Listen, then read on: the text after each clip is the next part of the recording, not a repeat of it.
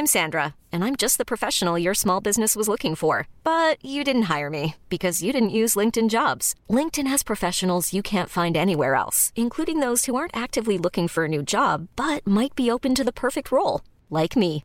In a given month, over seventy percent of LinkedIn users don't visit other leading job sites. So if you're not looking on LinkedIn, you'll miss out on great candidates, like Sandra. Start hiring professionals like a professional. Post your free job on linkedin.com slash achieve today. Hey, it's Ryan Reynolds, and I'm here with Keith, co-star of my upcoming film, If, only in theaters May seventeenth. Do you want to tell people the big news? All right, I'll do it. Sign up now and you'll get unlimited for fifteen dollars a month and six months of Paramount Plus Essential Plan on us. Mint Mobile dot com slash switch. Upfront payment of forty-five dollars equivalent to fifteen dollars per month. Unlimited over forty gigabytes per month. Face lower speeds. Videos at four eighty p. Active Mint customers by five thirty-one twenty-four get six months of Paramount Plus Essential Plan. Auto renews after six months. Offer ends May thirty-first, twenty twenty-four. Separate Paramount Plus registration required. Terms and conditions apply if rated P G. There's never been a faster or easier way to start your weight loss journey than with PlushCare. PlushCare accepts most insurance plans and gives you online access to board-certified physicians who can prescribe F D A-approved weight loss medications like Wegovy and Zepbound for those who qualify. Take charge of your health and speak with a board-certified physician about a weight loss plan that's right for you. Get started today at PlushCare.com slash weight loss. That's PlushCare.com slash weight loss. PlushCare.com slash weight loss. I double dare you to say that. Of course I'll say that. Hold on. Adult man has wrist injury. Fuck off. Don't tell me he was riding a bike.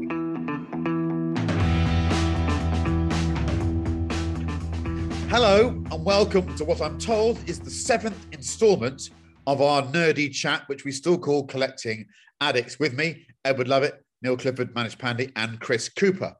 Uh, let's cut straight to the, the chase here. Neil Clifford has a problem with Japanese cars. He says... I quote, I can't love them. Well, I I don't know what to say, Neil, other than to give you the floor and tell us why you can't love Japanese cars. Well, I've been deeply thinking about this. And you know what? It's my biggest automotive disappointment. I've tried so hard. You know, I've been reading these magazines from the eighties. I've been...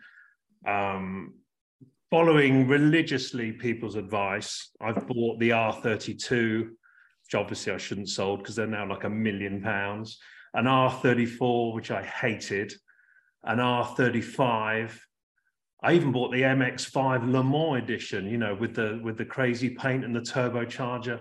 I've had the Evo six, which I also hated, that Mitsubishi thing, the S two thousand because of the gearbox. I even, my second car was my mum's one twenty Y Datsun before Nissan. So I've, I buy them and then I look at them and then I get in a Porsche. And my, my conclusion, well, I think I think the Japanese know this. I've, I've put a lot of thought to this, obviously, because it was the kickoff subject. I think the Japanese know that they're um, unemotive. And that's my conclusion, really. That's why they do Le Mans. That's why they do rallying. They've been told by McKinsey that they've got to put some passion into their brand. Um, I didn't do a maths O level, but you know what? I think my conclusion What's is... What's that got to do with love? Um, just, let, just let me finish, um, okay. Chris. I think it's all about the one hundred percent thing. It's really annoying, even in my job, that things have to add up to one hundred percent. And think about this pie chart. There's this pie chart that exists, which is mechanical excellence and engineering brilliance. And then there's emotion, and then there's passion. And basically, the Japanese have one hundred percent of one and zero of another. It's like a pH scale. I can't remember the colours. Manish will be able to remember the colours, but Japanese is red, pH one. And British cars, Bristol, are purple, a pH fourteen. And, some, and somewhere in the middle, there is the best cars, which is Ferrari and Porsche, because they manage to have both. They've got automotive engineering excellence, and then they've got emotion and passion. And the, frankly, a Japanese car is like having an inflatable friend. I was about to say, you need a you need a good wankle in your life. You know, it's, it, it's, it's why the Swiss don't do fashion. Right? I mean, how many how many constituencies and parts of the world have we offended there, Neil? Well, look, I've, I've, I've you know, I'm, I'm a man, I'm, I'm a global, I'm a global citizen, and I experience all these things, and it's why electric, electric cars are doomed, because there's no emotion. Discussed. Okay, I, I'm gonna, I because I'm self-appointed gobshite on this group of people, I'm going to attempt to answer that, because there's a bit of it that I agree with, but what I think. What I think is missing, and my interpretation of it is different, is because I think sometimes objects, be they, they could be art, they could be food, they could be literature, sometimes require us to scrape a little bit below the surface to discover what might be underneath. And if they aren't just peacocks that immediately gratify and throw their, throw their emotion at us in quite a basic way, um, then maybe some people don't look hard enough. And I, I, I some of the examples you've given there are, are right at, at face value compared to their rival vehicles from particularly European and American countries, can look at times a little bit um, stolid, emotional, and, and dare we say, boring. But my experience is that the more I've spent time with them, they reveal a depth of character that can be really surprising. And furthermore, I think the more you get into your driving, the quirks, the engineering quirks that these Japanese car companies have given us, I find endlessly fascinating. Because to me, as a geek, the first time you experience the V TEC step, that's as profound as it's seeing fantastic. as seeing a, a boat-tailed alpha spider uh, in on the Amalfi Coast for me, because it affects me in the in the, in the same way. The first time that you see the high-cast light flicker on an R thirty-two skyline is a is a moment. For me, so I, I get the fact they don't they don't lob themselves at you. What they are is they're that quiet girl or boy in the corner of the party that's not doing much until about one in the morning, when everyone starts passing the good stuff round, and then they go freaking loopy on the whatever you've been drinking after one in the morning, and they're going hammer and tongs at seven in the morning, and all your B M Ws and Ferraris have gone to bed. I just I think there's. And, and when they do do abject personality, they're nuts. Edwards dropped the W word, the rotary engines. Some of their engineering solutions are so unnecessarily complicated. Yeah. I just, I can't believe what they do. And then there's Honda, and then there's Senna. There's a lot, there's a lot to it. I don't think I've persuaded you, Neil, but I still think that, I still think there is real personality bursting from these cars, but it just, they just don't know how to sell it. They're very poor at marketing their passion.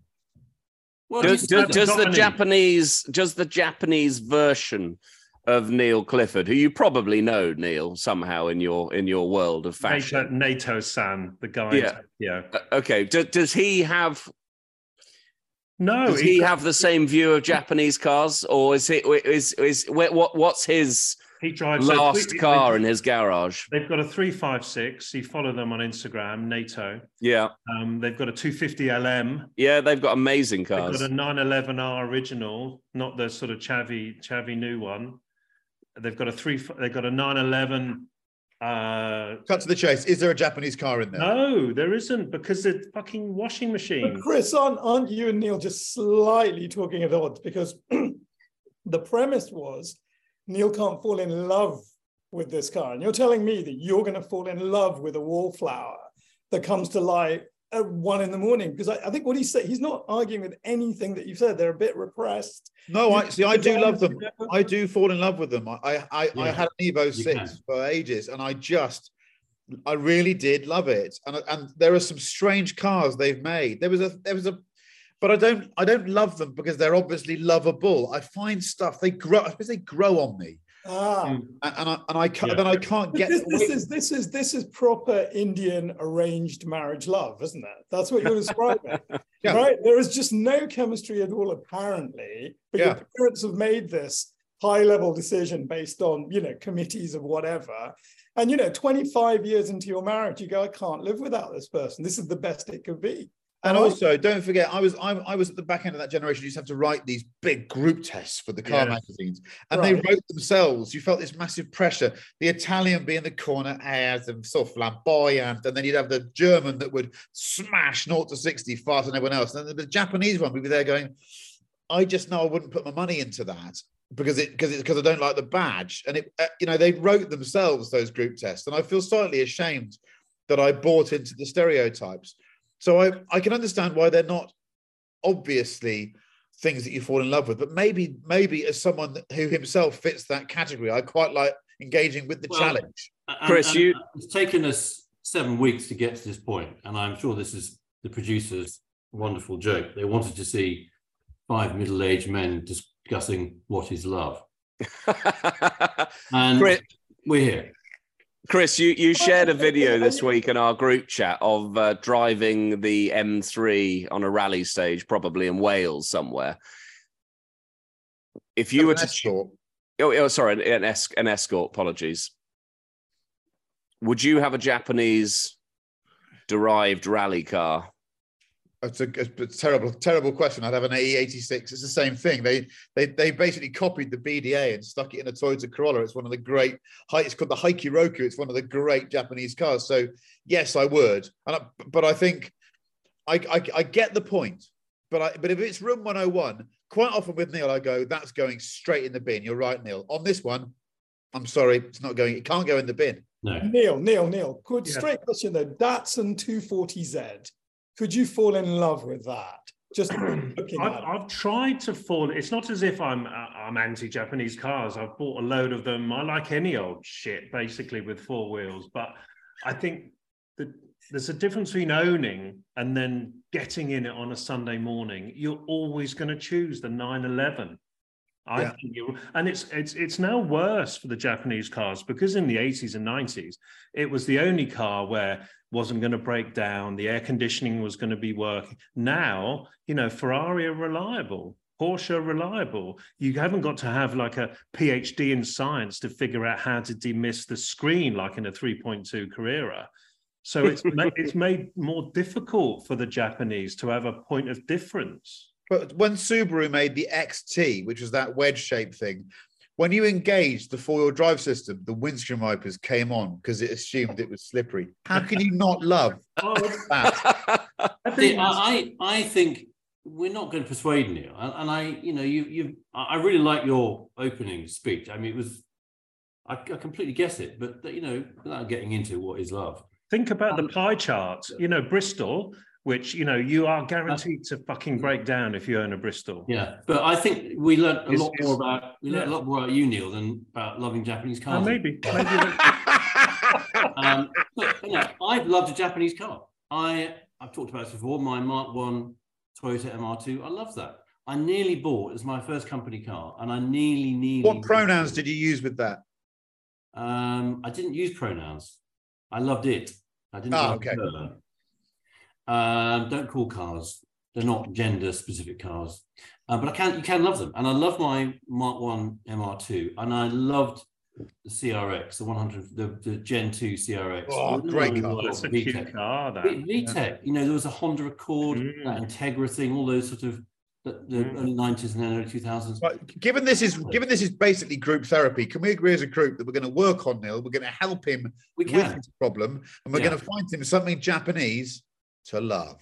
Look, I've just do, bought I've just bought a Lichfield Impreza. I can't help myself, right?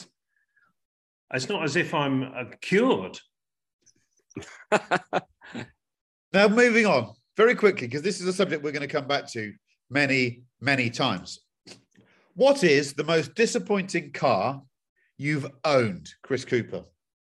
So, um, I technically didn't own it, but I sort of did. So we talked about electric vehicles. So when I had my electric vehicle for a while, it wasn't working terribly well. So the dealer for about three months, three or four months, lent me a Macan, Porsche Macan.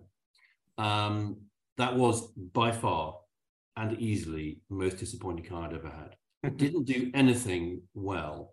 Its steering felt a bit rubbery and elastic. It felt heavy. The engine was synthetic. It was just, you know, these are first world problems, absolutely first world problems, but lots of people have Macans and aspire to them. I was shocked how disappointed I was by it. Um, it was, I had nothing nice to say about it.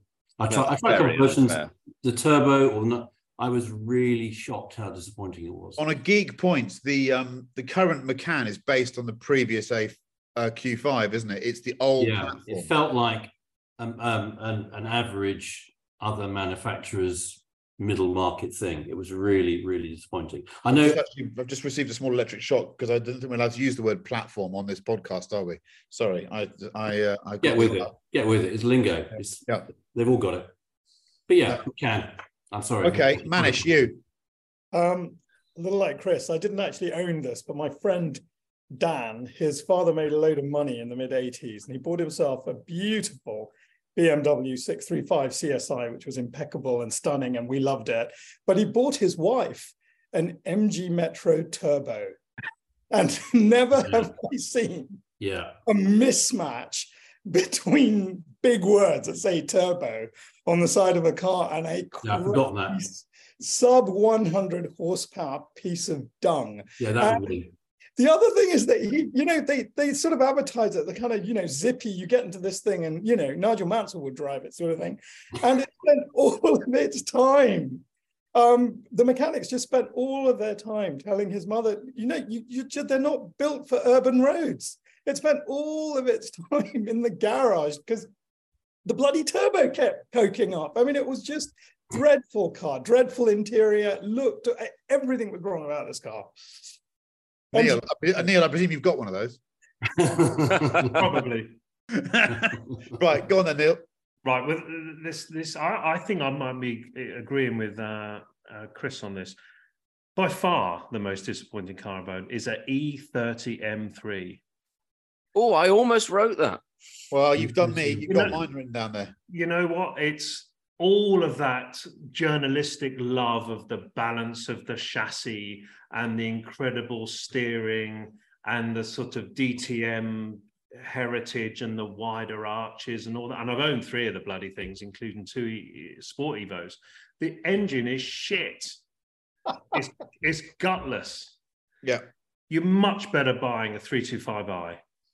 You're quite that right. It's a much better car than that uh, E thirty M three. Now, you can go on to E thirty-six and M threes on from that, I think are fabulous. But that car, you know, I bought one for twelve grand at George Wise Motors or whatever. I, I traded it in within six months for an Integrale, which actually is another one on my list that I was not particularly excited about either. I don't love four-cylinder cars. You know... Mm. Why, I think, have a, um, why have a four-cylinder car? A four-cylinder car was when you pass your test. It's much better to have five cylinders or six cylinders or eight cylinders or ten. Apart from if it's Japanese. Look what the Japanese yeah. do with four-cylinder engines. No, or a racing engine. Special. I didn't know how obsessed you are with spreadsheets. Now this has been really... We should share... Oh, you know, I'm, I'm, I'm a, yeah, I was just discussing it earlier at work about my love of Excel. I think uh, I think I'm with you on the. I've got I've got two written down here. One was an M three Sport Evo. Mm. I had at the same time I had, I well I had the two M threes in my ownership that were considered to be the very finest of the breed and the very worst. So I had a fairly good condition black E thirty M three Sport Evo, um, and I had a very ratty Avis Blue three litre pre twin Vanos E thirty-six with the same steering rack, which everyone hated. And I tell you, it just made me realize that some of my predecessors might not have been at the top of their game because yeah. the E thirty, a three twenty D driven well would leave you for dead. You wouldn't see where it had gone, and you could be you'd be sitting there wanking your own soup of talking about steering feel, but it yeah. meant absolutely bugger all as you watched the three twenty D disappear into the distance. And the E thirty-six was a hoot, steered awfully, but it had a rampant engine with loads of torque, would do one hundred fifty all day long. And I, I didn't give a shit they didn't have much steering feel because the rest of the car was magic. Exactly. So, yeah, totally agree with Neil Clifford. The other one I had written down, which is, I think was the biggest disappointment, was a bigger disappointment for me, was I, I had a two oh five X S in my first ever slightly fast car when I was, it was Group eight insurance, so I could get it insured. I was probably twenty or something, nineteen, twenty years old. And um, and I, I saw a new one oh six X S I for sale, Ooh. done a few miles, and I thought, that's the car I want. I'm going to go from an X S to an X S I. I went from They're both T U engine, that aluminium engine from, from Peugeot, uh, Citroën as it was. I went from eighty-five horsepower to one hundred horsepower, fuel injected, utter shitbox. It was flat, it was dead. I remember that awful moment, I've swapped the cars over. When you leave a car you think's amazing on a forecourt and you drive away and within seconds you go, what have I done here? Got it and wrong. I drove back to say, can I swap it back? And the bloke went, nah, mate, I've been trying to get rid of that for weeks. No, fuck, no. Shambolic, shambolic. But no, I'm I... so with you on that, on, on the on the E thirty. Can I just say something in the E thirty's defense? I mean, again, this is a bit niche, and Chris, you and I have driven the same car I'm thinking of, because a friend of ours had the, the D T M E thirty M three, the, the one that first won a D T M championship in eighty-seven, the Eric van der Pol car. And you and I have both driven it. And I drove it, I was amazingly fortunate to drive it in a race at the Nürburgring years and years ago. Nobody could have described that car as dull or boring. It had... Uh, but this is the thing about these these I, these D T M. I, I know, I know. Cars. It's not... But it's it's amazing how different. You'd think the road car version of that should be quite special, and it wasn't. No. If you put if you put those if you put a grenade engine in a, in the car, like my my rally car, which is up on the lift just down the road here, has got, you know, two point three liters of of of probably two ninety, three hundred horsepower. Yeah, it's had three hundred thirty horsepower, and, and they just it's a that's a different animal then, because then yeah. the chassis comes alive. The problem is it's got so much grip that the, the, the E thirty doesn't really move around. Yeah. And I just, you're right, a three twenty-five i Sport, much more fun. Oh, that's a wonderful engine, the three twenty-five, one of the best engines. Yeah. Frankly, there aren't many good four-cylinder engines. Ford that's, B D A, that's on, a conversation all on the VTECs. Yeah. B D A, B D G. Don't start with your B Ds. Edward Lovett, what's the most disappointing car that you didn't have to buy and that you crashed? No, I was about to say, this is a terrible question to ask a car dealer. I'm, I'm, not, I'm not sure if the, be the the worst ones are the ones I made the biggest losses on, but uh, uh, an Alpina B five must be up there, Chris. uh, Edward traded an Alpina B five in, in probably two thousand four. I think it was there for a year. It was a, it was a, uh, it was the first supercharged B five, and I remember going to pick it up, and I pressed the throttle, and fuck me, this thing was quick, and I, I blew the supercharger, which, and then I, so I think we had to wait about six months for parts, and then, and then no one wanted it, so uh, I'm not sure if I managed to get out of that without making a loss. Um, but there's two cars I've written down here, and and bear in mind these are car dealer purchases, so I've I've bought them thinking, looking forward to having a drive in this. One of them's an Audi R S two Avant. Mm, not um, good. No, you know, and and you know they look cool, and the Porsche connection makes you think I've got to have one of those. And this was the perfect car, U K supplied, green, but yeah, heavy, mm. understeery, understeery. It, just, it just yeah just re really really disappointing. And then the other car I bought, which was very cheap at the time, not not at the same value as it was today, is a, a Ferrari two fifty P F coupe, um which I think at the time it was it was it's still plenty of money, but it, I think I bought it for a hundred and twenty thousand pounds or something like that, but I didn't fit in it. Uh, V twelve engine, but with it, you know, couldn't pull the skin off a rice pudding. Uh, you couldn't get your uh, hands when you were steering; it would keep hitting your knees. And it, I just, I didn't fit in the car. It was just so underwhelming. And and how those got to five or six hundred thousand pounds just blows my mind. Um, we will revisit this because I reckon this has just triggered me. I've got another ten I suddenly want to talk oh, about. I, I can yeah. see that in all of your eyes, but we'll yeah. we'll save this goodness. The journey to disappointment's a good one, though. Yeah, I think is, you've yeah. got to also that uh, word uh, that word underwhelming that you just used is one of those. That's a that's an awful word for a car enthusiast, because yeah. we we demand so much from our time in the cars that it's not acceptable to be underwhelmed. Yeah, I've got a list and more to go through. I think Neil said this last week or the week before, but you know, pretty much I'm I'm probably the same as Neil, and I've I've decided in my head I'm going to buy something. I never drive it, and I think the best way to find out if I like this or not is owning one, uh wh and whether you take a loss or a profit afterwards, you, you've got to go through that journey of finding it, buying the perfect one that you think is going to be wonderful, and then the underwhelmingness sets in, and the, and then the journey to selling it.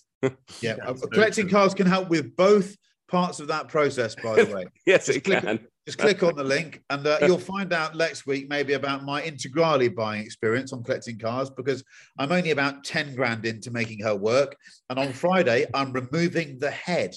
That's not what you do on a healthy car. Right. So, next step. Um, uh, Manish, Doctor Manish, could you please talk us through Lance Stroll's, sorry, Lawrence Stroll's wrist injury? Um, it is Lance's. I think it's Lawrence, Lance Stroll. Yes, Lance, sorry, yeah. um, so apparently he fell off a bike, apparently in Spain, apparently not last Sunday, but the Sunday before. And what we know is he definitely didn't take part in testing a week later. And um, your wrist is a beautiful, complicated, wonderful thing. And the man who taught me everything about wrists was um, a wonderful surgeon called Mister William Bodie, who is now retired. But basically, you've got two long bones, radius and ulnar. You've got two rows of little wrist bones, and then you have these carpal bones. And so normally falling off a bike or something like that would give you a fracture through the very ends of the long bones. And much more uncommonly, you can crack one of the little bones. But if I had to bet money, and this is based purely on the fact that he's missed testing, he's gone to see a particular upper limb specialist in, in Spain, in Barcelona, and because there was a photo of him. And if you look very carefully at the photo, it's very subtle. His right sleeve is pulled right up to the knuckles, so just below the knuckles. Mm. So I think they're hiding a wrist splint. And if they're hiding a wrist splint, the, the other little subtle thing is the thumb in that photo is bent like this, not stuck out like this. If the thumb, thumb was stuck out like that, it would almost certainly be a scaphoid injury, because you have a little extension that you put on. So if I had to guess what's happened is he's got either a, an undisplaced fracture of his radius, so he's cracked it, maybe not all the way through. It's not sticking out. It's not sticking, it's not bent. And um, if basically you, you break them two ways. If you break them that way, you put them in plaster. If you break them that way, you put pins and plates in because they're unstable that way. Or he's whacked off this little bit here called the ulnar styloid, but it's very subtle. I mean, the final thing, it could be a bunch of ligament injuries, but if I had to bet, I think he's got a very small undisplaced fracture, and he's gone to see this man because they want to see whether it's worth putting a pin or a screw in to get him back faster. But I lost the audio at the beginning of that, Manish. Sorry, did you say that this happened while he was masturbating? Because I, I didn't hear what you thought. It was allegedly a cycling. I've enjoyed doing this. Oh, cycling! Sorry, a cycling sorry. accident. Right, cycling right. accident. Well, look, look the, the we, bottom we, line. I just don't think we're going to see him back. If if there's a fracture, six weeks. That okay, photograph so, so, also might have just been very bad Tommy Hilfiger tailoring as well. You know, you might you might be looking into yeah. this a bit too much. Didn't but the fact he wasn't testing, the fact he wasn't testing, is significant, isn't it? And, and also, I think we now realise with how compacted the Formula One season is and how little testing they get.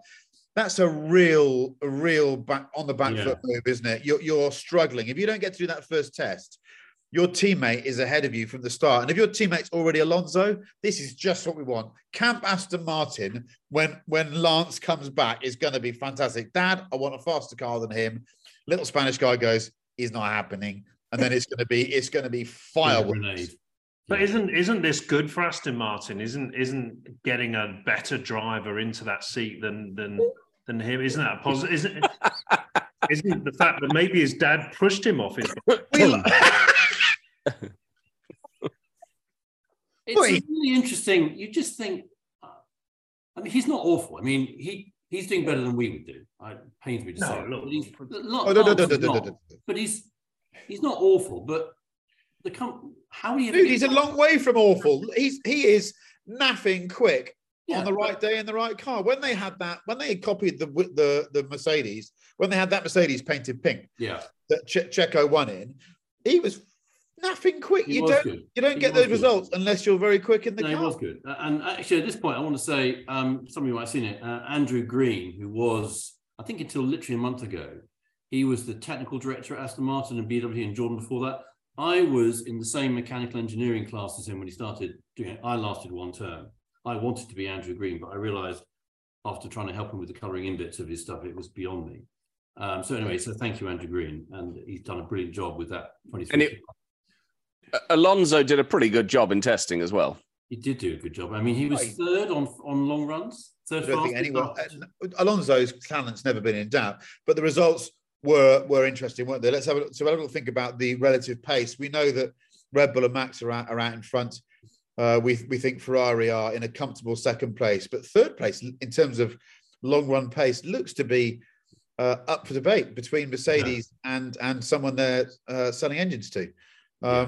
So so it's it's it's very very interesting, and and it, it it's always great to have a cat in amongst those pigeons at the top, isn't it? It makes for good weekend racing. Yeah, it'd be it's really. You'd kind of hoped that, and I know Mercedes stuck with their concept because I thought, do we take two steps back? I mean, none of us are engineers, although I came a small bit of, I helped Andy Green with his covering in twenty or thirty odd years ago. Um, none of us are, so we don't really know, but it did seem interesting that they'd had a big, do we, don't we? Do we carry on with the same concept or do we try and make something different work? Um, and I was a bit disappointed. I just thought that machine, that Toto-led machine and all those people, you just think it just shows how hard it is because they're clearly brilliant, and it just shows how hard it is. The one I'm most disappointed, I, I feel for, and I feel feel for Lando. We've talked about this amongst ourselves. Uh, is McLaren? Yeah. I because I watched Drive to Survive when it came out last week. I, I still quite like Drive to Survive. A lot of it you can take. Well, maybe next week we'll talk about that scene with all the team managers saying you should change your fucking gut. No, you should change it. That was That's dreadfully embarrassing. So I went back to watch the first series over the weekend. And there's a lot of it in there when Zach had been there not very long saying, well, the buck stops with me. You think, well, that was five years ago. And the buck still, they had that sort of very short term bit where they got to third in twenty, in twenty. And they had that purple bit in twenty-one, which then rapidly fell off before the end twenty-one. Ferrari overwhelmed them. You would think that Ferrari and McLaren two years ago, less than two years ago, were fighting for a third in the championship. I worry about McLaren, and I, poor Orlando, having signed that big deal, he must be really fed up. I mean, uh, did they, have they ever done any good since Ron Dennis left? I'm Sandra, and I'm just the professional your small business was looking for. But you didn't hire me, because you didn't use LinkedIn Jobs. LinkedIn has professionals you can't find anywhere else, including those who aren't actively looking for a new job, but might be open to the perfect role. Like me. In a given month, over seventy percent of LinkedIn users don't visit other leading job sites. So if you're not looking on LinkedIn, you'll miss out on great candidates like Sandra. Start hiring professionals like a professional. Post your free job on linkedin dot com slash achieve today. Hey, it's Ryan Reynolds, and I'm here with Keith, co-star of my upcoming film, If, only in theaters May seventeenth. Do you want to tell people the big news? All right, I'll do it. Sign up now and you'll get unlimited for fifteen dollars a month and six months of Paramount Plus Essential Plan on us. Mint Mobile dot com slash switch. Upfront payment of forty-five dollars equivalent to fifteen dollars per month. Unlimited over forty gigabytes per month. Face lower speeds. Videos at four eighty p. Active Mint customers by five thirty-one twenty-four get six months of Paramount Plus Essential Plan. Auto renews after six months. Offer ends May thirty-first, twenty twenty-four. Separate Paramount Plus registration required. Terms and conditions apply if rated P G. They didn't do terribly well in the last couple of years of Ron Dennis either, though, did they? I think that no. the problem with that, that for me, that team um, started adrift um, terribly badly when when Lewis left. If you just yeah. have a look, you know, you just you, there, there's a very very simple line there, and um, I, I'm I'm with Chris. I think rather than looking at the top of the sheets, which has a kind of predictability. I mean, the bottom line is even if the Aston is quicker right now, there is no way it's going to win a development war against Mercedes. I just don't believe that. So that's yeah. that. But but the bottom end, if you are a McLaren fan, and I'm a massive mm. McLaren yeah. fan, uh, I you know, and I know those guys, and um, I can just imagine how they felt when they looked at that. I mean, it was just slow, wasn't it? My my gut feeling though is I think um, whatever direction they've taken, they're another very, very good team, you know, just a very good team. They're brilliant at strategy. They're brilliant at race weekends. And hopefully they will develop that car out of that position. But I mean, it's going to be awful seeing McLaren fighting Williams stroke. I mean, what else would you be Haas, I guess, wouldn't you? Uh, as the bottom three. Re- that's a really sad story, isn't it? Yeah, they'll be on four years. So they've gone from third to fourth to fifth last year. Sixth looks like it's a stretch this year. And and, and and and where do we stand on the Piastri thing? Because we haven't discussed that. Do do we think that there was some very sharp practice that doesn't respect, reflect well on him, him with, with what happened with Renault?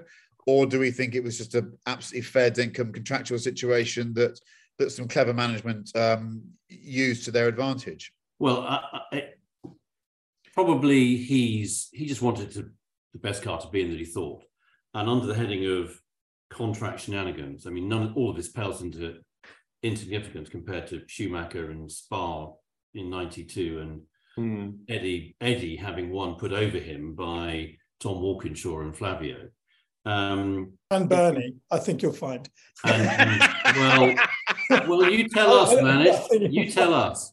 No, yeah, but, but E J's still got that watch. He's still got that watch. Well, absolutely. No, no. Michael, somebody Michael. brilliantly. This was um, this was this was nineteen ninety-one, straight after Spa, and suddenly at the next Grand Prix, Schumacher goes from being a Jordan driver to becoming a Benetton driver. And and Bernie just tells the story very well. He just said um, he he had got a call from Luciano Benetton saying my team's going down the tube. So the first thing he said was, right, get Flavio Briatore to manage it. He really liked Flav. The next thing they do is they get a damn decent driver in Schumacher. And he, he says Schumacher was up all night with him at the hotel, and Schumacher kept coming into the room. And eventually Bernie said, go to bed. And tomorrow morning when you wake up, you'll yeah. be a Benetton driver. And that's it. Fantastic. But I don't know if you've seen, there is a contract. It's a, somebody put it on the internet. It's kind of handwritten. And they just crossed out things. They just literally just crossed them out, sign this. And you can imagine Eddie, you know, Bernie putting his arm around Eddie and saying, you know, sometimes you've got to lose a round. But what, there, the there's surely a, an element of schadenfreude here in that Piastri could well be in a vehicle that's going to be comprehensively outpaced by the Renault. And I, I, I don't know the ins and outs of that deal, but it didn't look nice to me. It didn't, it, it felt there was, it felt that they had adhered to the, to the letter of the contract and maybe had been a bit sharp. And if they end up in a slower car, I mean... Yeah. I think, I think what Otmar was upset about is just supporting a junior driver, taking someone when they're a junior driver through the junior formulae. And yes, okay, you can turn around and say that they were, um, you know, a little presumptuous, but I guess they had a right to be after quite yeah. a long time. And I think that's what sticks in all of our crawls. It's not really a Schumacher situation. He, you know, he was paid, yeah. Mercedes paid for him to turn up at Spa and help Eddie out. But this is a situation where a young man was part of the Renault stroke Alpine setup for a while. And um, yes, I agree with you. There's an element of schadenfreude. There must be. If the Alpine turns out to be a cracking car this year, I can imagine Otmar having a little oh, bit. Yeah. I mean, we, we all have to just care and wish luck to Lewis. You know, it, it, Lewis needs to win eight and then everything else is irrelevant in my opinion. Yeah. Well, at least you're consistent, Neil. And I, do you know what? Yeah. I agree. But I've got a funny feeling that if Lewis is going to win eight, it's going to happen in the second half of the season. It's not going yeah. to happen in the first half of the season. Right, moving on. We'll come back to that. Um, there's going to be F one chat every single week. Sorry about that in advance. Um, how about this one then? We're really going to cram a few in here. Best driving positions. Best driving positions. I, I think you can have one or two, but we can't go too far into it because, again, we're going to come back to this. This is going to be a recurring theme. I think you need to lead this one, Chris. No, Edward Lovett first. Well, it's got to be nine eleven, hasn't it? Does, there, does, that, does everything come back to nine eleven? Yes. Yes. It does. It does. Oh, I, well, it's got to be a nine eleven. It's got to be some sort of bucket seat. I don't. I don't think we can. Ha- you can have the best driving position and a comfort seat. And I, nine ninety-one, basically that's G T three right. touring. Yes. Yeah, no. In a seats carbon bucket seat. Seats too upright. Yeah. That's exactly. You think? Mine. Oh well, I like it. It's it, it. It sort of it suits me. Exactly. Um, well, the same. I've, I've, that's got a massive tick next to it, Edward. You get nine out of ten for that. Well done. Thanks, boss. Chris Cooper. Not a nine eleven bucket seat. It's too upright. You need to have them sort of canked back. I think it's Caterham seven um, because what makes a good driving position? To me, you want to be as flat as possible, legs out front, so you're not feeling having to lift your legs to get to the pedals. The steering wheel's got to be right here. For me, I know, Chris, you're the, you are the same. Don't, don't tell you not. We want the steering wheel right here. It's not like that. It's like oh. that. You know, the, the movies, when the, no, that's not how you drive. The steering wheel's here, it's nicely at this position here, your feet are out front, you're supported on your legs. For any kind of reasonable money, Caterham seven. Well, that's a, it's that's a, that's a that's a racing driver's answer, which is very which is very unfair. When, when I, I was ta- it's a road car. You could get on with another. Yeah, I, I before, long before I was a racing driver, I thought it made me feel like I was a racing driver, and that's a big part of it. Now, I think Kate was somebody, the, the, the bucket seats on nine elevens, I think we've all been conditioned to say, oh, it's like a racing driver's seat. It's a bucket seat. They're too upright. You have to sort of scooch down in them. So you're sort of, you're slouching at an angle and you've got no support. No, I think I think that's nice use of the word scooch as well. We like if that. you if you no, get it all wrong, if you get it all wrong in a Caterham on the road, what how, how do you feel your recovery is? I, I, I well, maybe you're describing your own driving talents, Edward, rather than ours. Um, yeah, um, I've never got it all wrong. Well, I, I well that, that's fine. I, I get it wrong a lot, but I try quite hard to get there's it not, wrong. There's not a lot of there's not a lot of elbow room. There, that, if you want, that, That that and the defender don't offer you many options in yeah, terms of elbow I've got, twirling. Yeah, defender you, driving position is not good. But do you think, Chris, when, when you're trying to answer what the best driving position is, it, it can't just be about how you sit. It, it's about when, when you're when you're all over it. Can you have you got room to deal with the correction?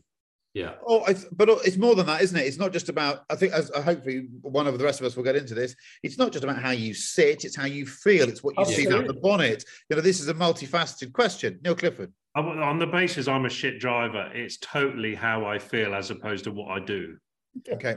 Um, exactly the same as Ed. nine ninety-one, nine eleven R, I'd be flashy.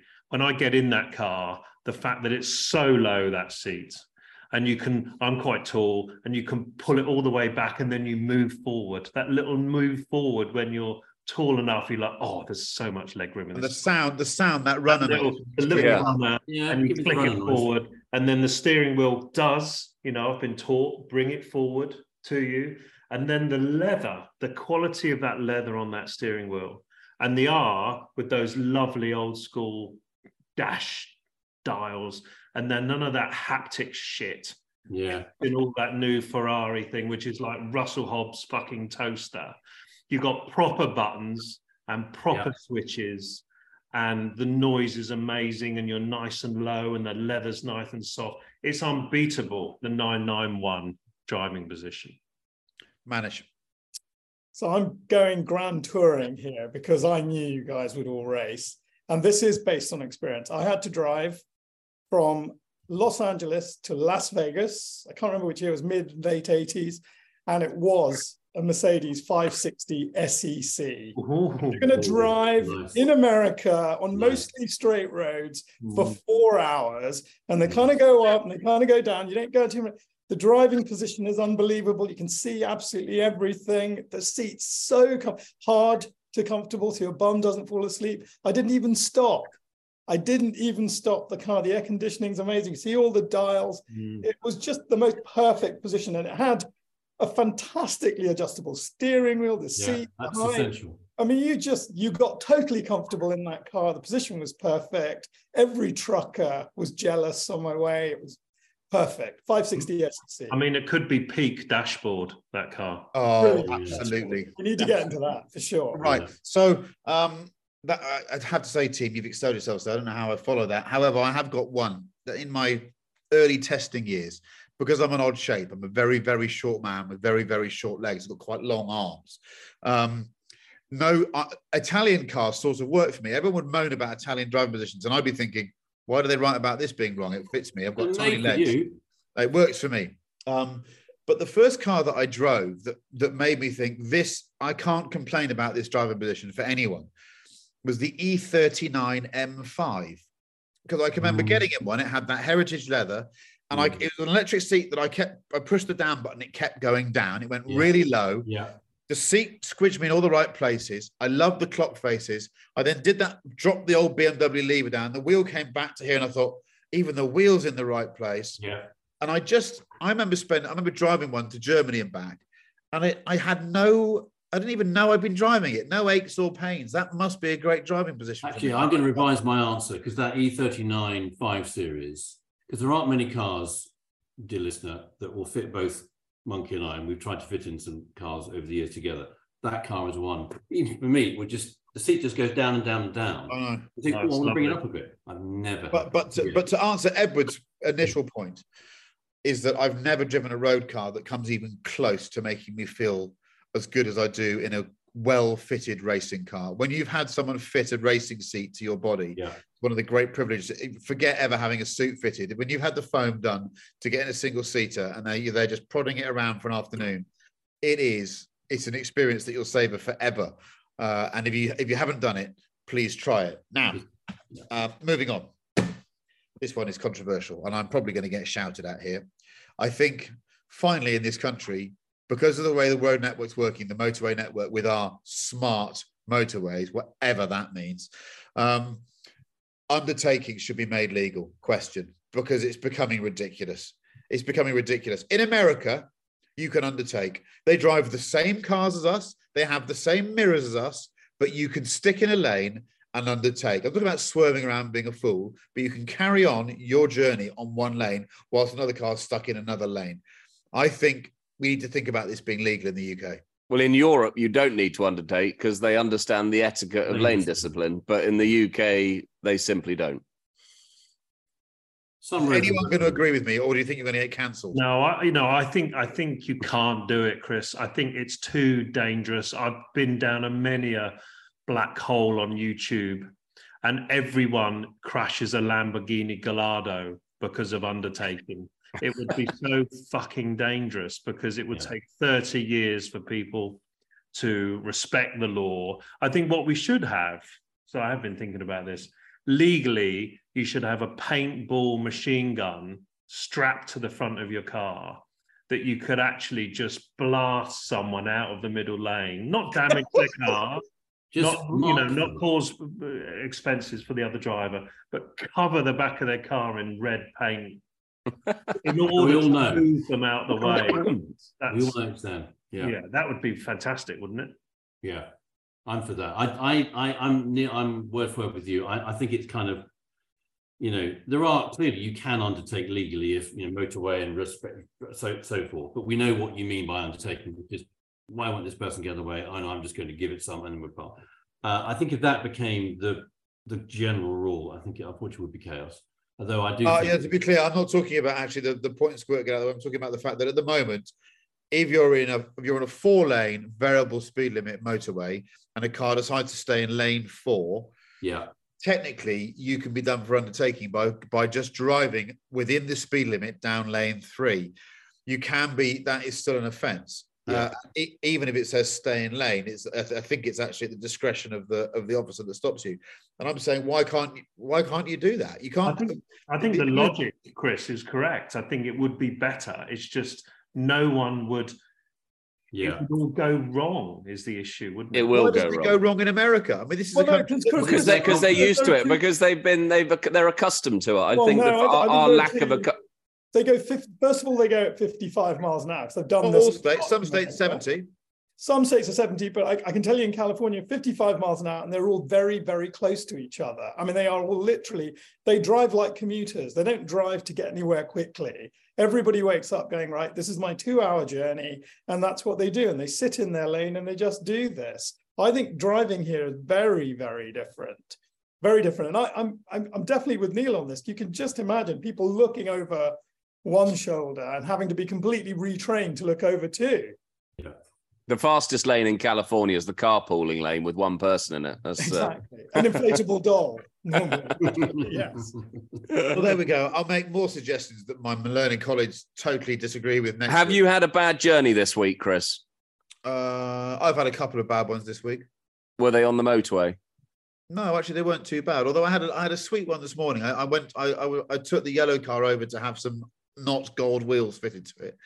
And um, I came back in my one twenty-nine five hundred S L, which I haven't Ooh. driven for a few months. And I got in it, and it's just that that pulse change. I've got out yeah. of my bright yellow look at me wagon to, to this anonymous old smoker, and I just cruised back. It's lovely. I felt no frustration whatsoever. But there was a tit on the outside of the M five going south near Gordano, and he was and he wouldn't get out the freaking way. And I just think to myself, what are you doing? And well, that's also, the that, that's the problem because you're near. It is this psychologically? I think for everyone concerned, you're better off if you're stuck behind someone that's going the wrong speed in the out in, in lane three or four. You're not better off just dealing with it and just going up the inside and going past and sitting behind them, getting stressed. flashing, putting your indicator on, all the stuff we see people do, just don't do it. Just go past them. Yeah. It's much better on a human level. The problem tempting. is you were near Gordano. So if you were up near Gloucester, you could have gone into Gloucester Services and had yourself a pork pie and relaxed. I could have done, but it would have cost me thirty-seven quid. Instead, I went into Gordano and told them that Neil Clifford loves his K F C. Right, now then, uh, I think we need to do our our two our two car garage question, which this week was posed by Neil Clifford, but I'm going to read it out. The budget is fifty thousand pounds. I know, a lot of money. This person, man or woman, has to buy two vintage cars for their early retirement for motoring enjoyment. One car has to come from the nineteen sixties and one car from the nineteen eighties. And they are all for pure two-seater driving pleasure, okay? Um, this is also, these cars are in addition to a, a family wagon or a, a practical car they already have. So these cars do not have to be practical. I am so pleased with my choices here. Go I'm going to start. Go on. Because I absolutely, I've smashed this out of the park. Watch this. Yeah, okay. First Whatever. car, nine forty-four S two cab. Oh, oh, oh. What a great car! It's got a lowered, it's got a lowered top of the windscreen line, so it actually looks like a speedster. And any other Porsche with a lowered windscreen line is a you can't get one for less than three hundred grand. These twenty-five grand. They handle brilliantly. They look super cool. twenty-five thousand pounds, I'm in. That's and they still feel quite modern to drive as well. They handle really, yeah. really well. Good I've not gone for the turbo because it's a bit complicated. You don't need the extra performance. I think for my second car, and this has got more than two seats, but it is a convertible. I think I've got the speed thing licked there. I want some Americana. I want something. I want my elbow on a door, but I've got I've got twenty grand, twenty-five grand left if I'm lucky. But a little Dodge Dart from the sixties, convertible, yeah. throw the hood back with a small V eight in it. What a joyous thing to just roll around in. I, I anyone that spent a summer listening to the burble of V eight with bits of vinyl and clips falling off it and everything else, I think I have smashed it out the park. I'm going to get myself a cup of tea because I've won this. That's quite good. Yeah, I, I'm the only reason I didn't mention the nine forty-four convertible is I forgot about it. Or did you spend your money on a Daimler Dart? Because I know you're you've got a oh, you've got a penchant a, for a Daimler uh, Dart. What a gopping! It's an ugly car. No. That, that looks uh, that but, looks like the Silver Hornet from Clouseau films. Oh, uh, so Clifford, so come I, on. You can laugh at this. You, I, I, I, eighties car, B M W Z one. Oh, yeah, I know they're awful. What? I know they're awful. No, they're you awful, keep breaking the budget. You about... spent all your money. You've got ten of you the other car. twenty-five, thirty-five grand. Collecting cars. No, they're not. They're forty. No, they're not. Not on collecting cars. What? What? Didn't Matthew give us one? What, what did we sell that one for? I think that was forty-five grand. But it's no. all right. He's, he might, he might, he might come up trumps with his five grand. I'll show you. We can put it on. The producers can put it on the screen. We'll find it. Oh no, we'll Mister Cooper, I've got your solution. Yours was Cat S. Yeah. If it was one hundred seventy-five thousand kilometres. It's my choice. sixties car. Yep. Frog-eyed Sprite with a Swift Tune engine. Oh, okay. Yeah, yeah. that's not yeah. bad. Yeah. Do you okay. fit in one of those? Yeah. Easy. Yeah, I've got a Swift Tune Mini. I fit in that really, really easy. Frog-eyed and the Swift Tune engine takes up all of your budget. So what, what are you what are you doing with the rest of it? So no, that's it. I reckon you could get a Frog-eyed Sprite with a Swift Tune engine if you did a deal with what's his Mister Swift. Mates so rates, about, mates rates. About fifteen K. Okay. That would be a great yeah. car. That would be a great car. Yeah. I like that. Uh, okay, Neil. Okay. Thinking Man's uh, two seventy-five Ferrari is an Alpha G T step front. Yeah. Uh, my fifteen grand, my fifty grand is actually, I'm spending it in about two thousand fifteen, to be honest. But anyway, so a little, a little uh, Alpha G T.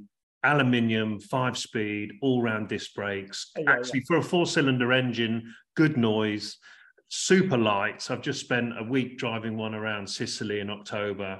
So how, sorry, how much are you spending on this car? Uh, I'll get. Let me look at my other car. Um, I a week on this. I would get that for thirty-five grand. Yeah, yeah. I would get that for thirty-five grand in a lovely dark red with tan leather. And then I would buy a Golf G T I Campaign Mark One Ooh. in black with the stripy cloth and the golf ball gear knob Pirelli wheels? With the Pirelli wheels or not? Pirellis, yeah. The campaign only had the, the Pirellis. And the little windy sunroof, that'd be fifteen grand.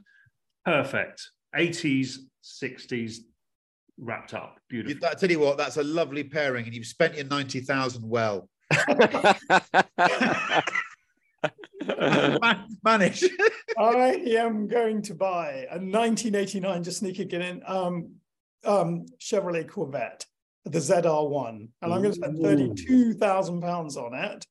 And it's, I think it's the same horsepower as the Countach, three hundred seventy-five horsepower, had that amazing gearbox, six-speed gearbox, really, really quick car. I've just been reading that, Manish. I've just been reading that. Ah! What you came on air. So I haven't, and but I'll tell you one little thing it had. It had a very special key. Do you remember it had this thing called the valet key? So if you put it in and you turned it, the, the whole idea was that you could lend it to your kids or get the thing parked, because it switched one hundred fifty horsepower off. They it called a, it the Edward key. Oh, the, the Lovett key. So with my eighteen thousand remaining pounds, I'm going to buy a Mini Cooper John Cooper conversion. Yeah. Completely. eighteen thousand pounds, British Racing Green, two white stripes, black leather interior with white piping, walnut fascia. They are my cars. Great. Okay. I can't fault those. That's a brilliant. The Z R one, sorry, the Z R one. Z R one. It's come out of nowhere. Z R one. Isn't that, isn't that yeah. two eighties cars you just bought, though? No, no. The, the, the Cooper Saint John conversion, what was that? sixty-nine, I thought, wasn't it? Uh, easy, later. Yeah. Neil, that's quite punchy coming from the man that spent one hundred thirty thousand pounds in that. Exactly, exactly. Yeah. Ed, Ed would love it. uh, well, Neil's stolen his from me, so I think. And, and actually, it's it's funny when you uh, go and start, you start thinking fifty grand's not a lot of money, but actually, uh, not a lot of money in some of the cars we talk about.